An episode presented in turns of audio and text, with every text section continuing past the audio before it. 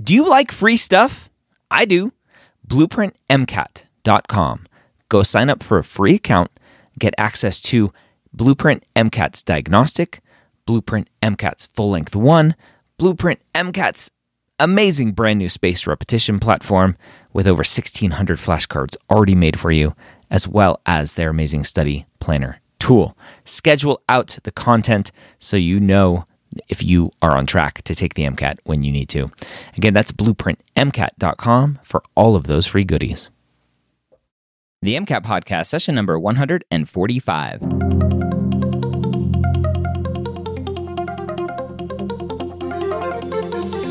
A collaboration between the medical school headquarters and Blueprint MCAT. The MCAT podcast is free MCAT prep to help you understand the MCAT, teach you how to break down questions, and give you the skills and confidence to get the score you want on your MCAT test day. Learn more about Blueprint MCAT at blueprintprep.com/mcat. A collaboration between the medical school headquarters and Next Step Test Prep, the MCAT podcast is here to make sure you have the information you need to succeed on your MCAT test day. We all know that the MCAT is one of the biggest hurdles you'll face as a pre-med, and we're here to give you the motivation and information that you need to know to help get you the score you deserve so you can one day call yourself a physician. Welcome to the MCAT podcast. My name is Dr. Ryan Gray, your host here every week, as well as the host of many other pre med and medical student podcasts over at mededmedia.com. I hope if you like this podcast that you are subscribed to this podcast either in Spotify, Apple Podcasts, Google Podcasts, or wherever you may listen to podcasts already. If you are just listening to this podcast in our website or on our website, then I highly recommend you just download an app, whether you're on iOS, it's Apple Podcasts or Overcast. On Android, it's Google Podcasts or Pocket Casts. Or if you are a Spotify listener and already use Spotify a lot, go search for MedEd Media right there. This week, we're continuing our breakdown of Next Step Test Prep Full Length 10 with passage number 9 from Psych Soc. Claire back for some more MCAT podcast finally wrapping up almost soon. Almost there. I can smell it. Next step test prep full length 10. We are in Psych Soc passage number nine. What's in store for us today? Well, as always, this is a fun one. um, it's always a fun one, but no, this this one's actually pretty cool. Um, this this passage is a little bit more uh, scientific, a little bit more statistical in how it's oriented, and its main focus is memory and the parts of the brain that are involved with memory, especially with regard regard to music. So, okay, yeah. let's go ahead. All right, passage nine. Becoming a skilled musician requires considerable practice, and this kind of learning relies on multiple faculties, e.g., perception, memory, and motor abilities. According to previous fMRI studies, the functional changes associated with musical training take the form of stronger activation in the temporal cortex, particularly the middle temporal gyrus and the somatosensory areas. A study was performed to explore the impact of musical expertise on both functional and structural modifications of the brain. For this purpose, researchers selected 20 young musicians who had been playing music without interruption until the time of the study number of years of practice uh, equals 15.3 plus or minus 3.67, as well as 20 young non musicians. Participants were scanned using fMRI during a musical semantic memory task in which they had to rate the familiarity of 60 melodies, purely instrumental tonal excerpts, on a four point scale from non familiar, which is 1, to extremely familiar, which is 4. Significant differences, p is less than 0.001, were found in the number of melodies reported as unfamiliar between non musicians and musicians. As expected, non musicians judged more melodies to be totally unfamiliar, and musicians judged more to be extremely familiar. In both musicians and non musicians, familiarity increased activity in an extended network, including left motor areas, the right cerebellum, and the left inferior parietal gyrus. Musicians showed greater activity in the bilateral anterior portion of the hippocampus and the bilateral superior temporal areas. Further analyses confirmed that the hippocampus is more strongly involved in musical familiarity judgment tasks in musicians than it is in non musicians. regardless of gray matter density differences between the two groups. Following the scanning session, a debriefing session was proposed to determine whether the melodies had evoked personal memories or mental imagery. This debriefing revealed that the musical excerpts evoked personal memories in 85% of musicians, but in only 30% of non musicians. So this would freak me out because it's like, oh, this is a lot of brain anatomy, and I don't remember that. So I'm going to just skip this passage and move on to the next page. So hopefully the questions uh, aren't terribly hard. Um, okay. So, question 48 Personal memories evoked by musical ex- excerpts would fall under which of the following categories?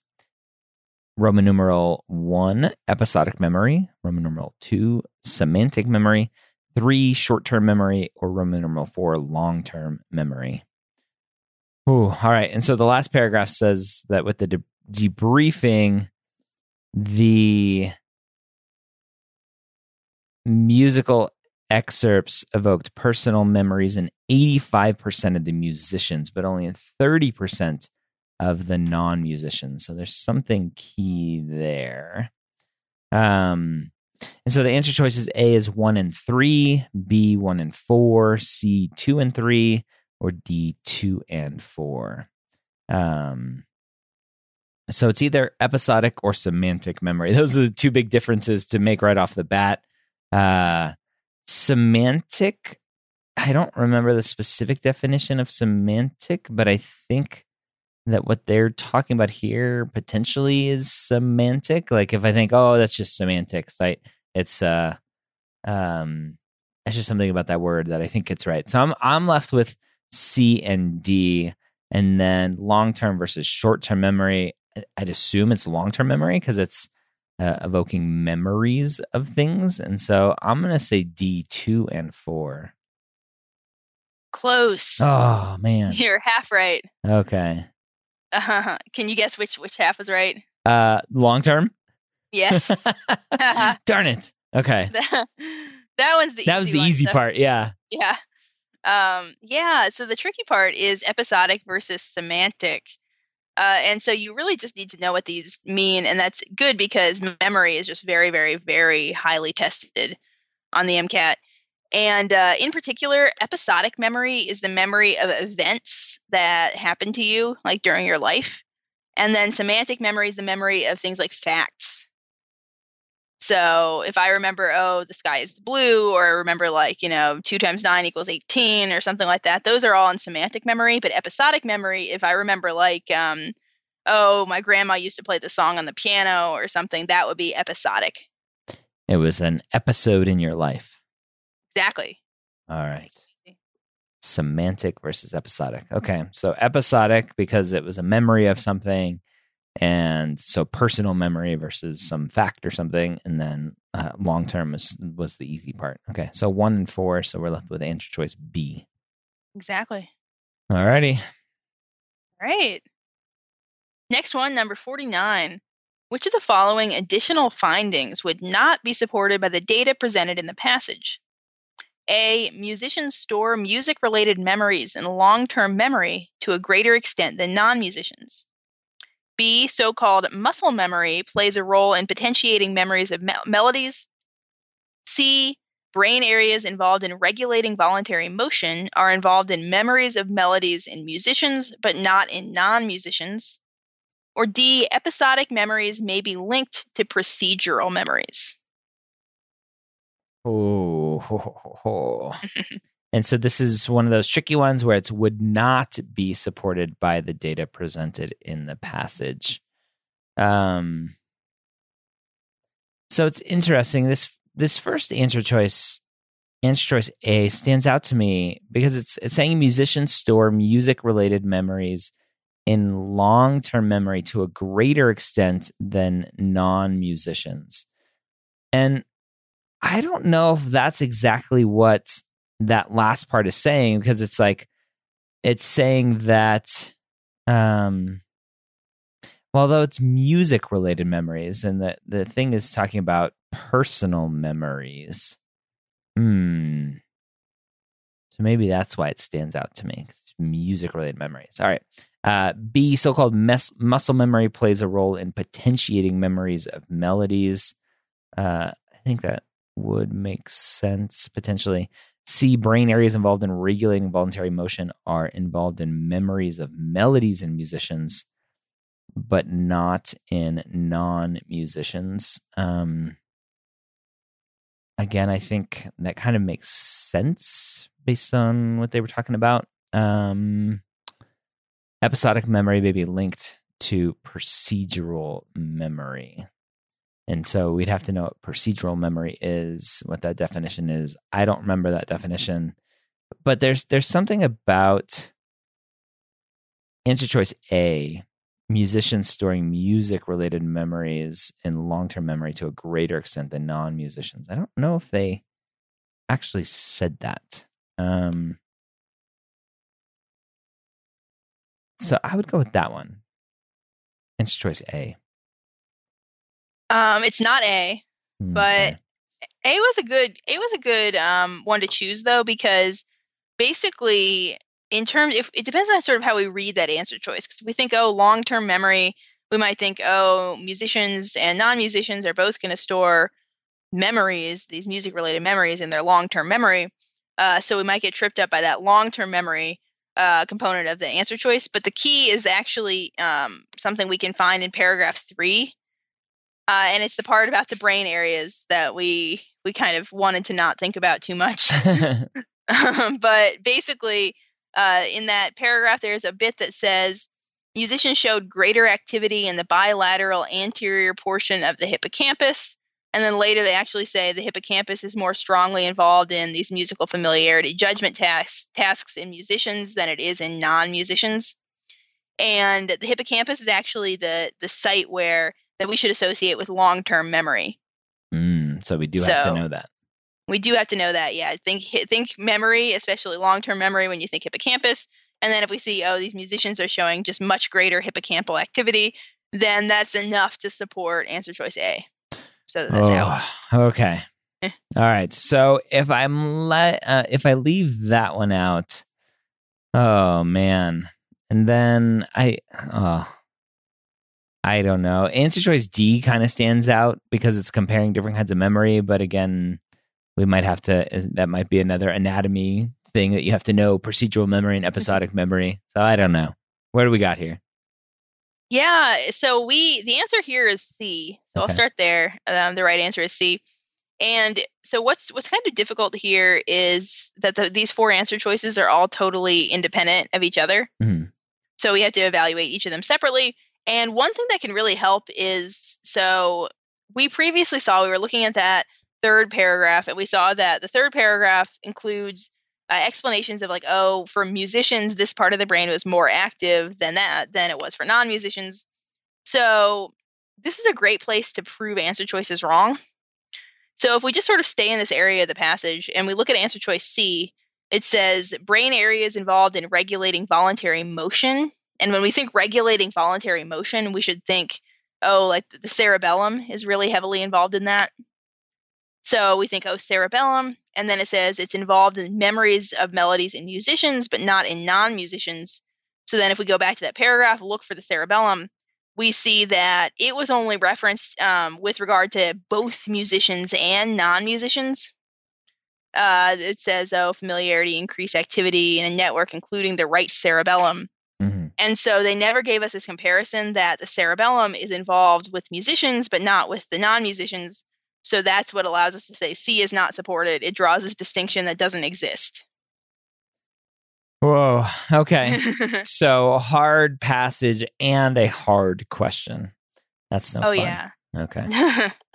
um, but just just a quick note on procedural memories too, because B and D, uh, B and D were both like really kind of vague, moderate answer choices. So they look pretty pretty accurate. Probably we probably would have trouble proving them wrong, uh, unless procedural memories was something we need, needed to know uh, that made that answer choice D wrong. But actually, procedural memories are just the memories of how to do different things, like how to do certain actions. And something like playing the piano would absolutely be like a procedural memory, and that could certainly be linked to episodic memories, as far as we know. Okay. and there was a very soft word in there, may be linked and not uh, is always linked, right? Exactly. So that helps us get rid of it for this not question. Oh, all right. That's a hard one. Um, all right. Question 50. If a musician experienced a lesion in the cerebellum, which of the following functions would most uh, would be most effective? A. Ability to distinguish tones. B. Immediate emotional reactions to melodies. C. Recognition of familiar memories. Or D. Ability to play music on the instrument of their choice. And so you mentioned just the last question cerebellum and regulating voluntary motion uh, go together. And so voluntary motion for me is ability to play music on the instrument of their choice. And so that one would stand out to me. Movement and cerebellum uh, kind of go together. So I would choose D. Awesome. oh, That's what. It, yeah, it's that simple. And that's true of the brain areas in general. If you know what they do, uh, you could get questions that are just super, super easy. Because, you know, that's what it does. It doesn't do the other things. Cerebellum equals movement. Yeah. Okay. So good, good take home point from this passage is know the different areas of the brain and what they do. Mm-hmm. Right. Definitely. All right. we we skipped we skipped fifty one. Not a good question here for the podcast, and we're on to fifty two. Perfect. Fifty two. The fMRI activation patterns obtained from the non musicians functioned as blank. A, a control variable only. B, a dependent variable only. C, an independent variable only. Or D, more than one of the above. Hmm. I have I've I've I don't think I've seen a uh more than one of the above kind of questions on the MCAT before, especially uh, as we've gone through full length 10 here. So that's that's an interesting one. um so the fMRI activation patterns obtained from the non-musicians. So the non-musicians we I guess we want to think of potentially as the control group, but are they control groups? Um, on both, yeah. So they're the control group because the study was performed to explore the impact of musical expertise on on both functional and structural modifications of the brain, and so they needed the non musicians as the control group to see what that looked like. Um, independent and dependent. Oh, we've talked about dependent and independent before as uh like something we're measuring versus something we're not if I remember correctly.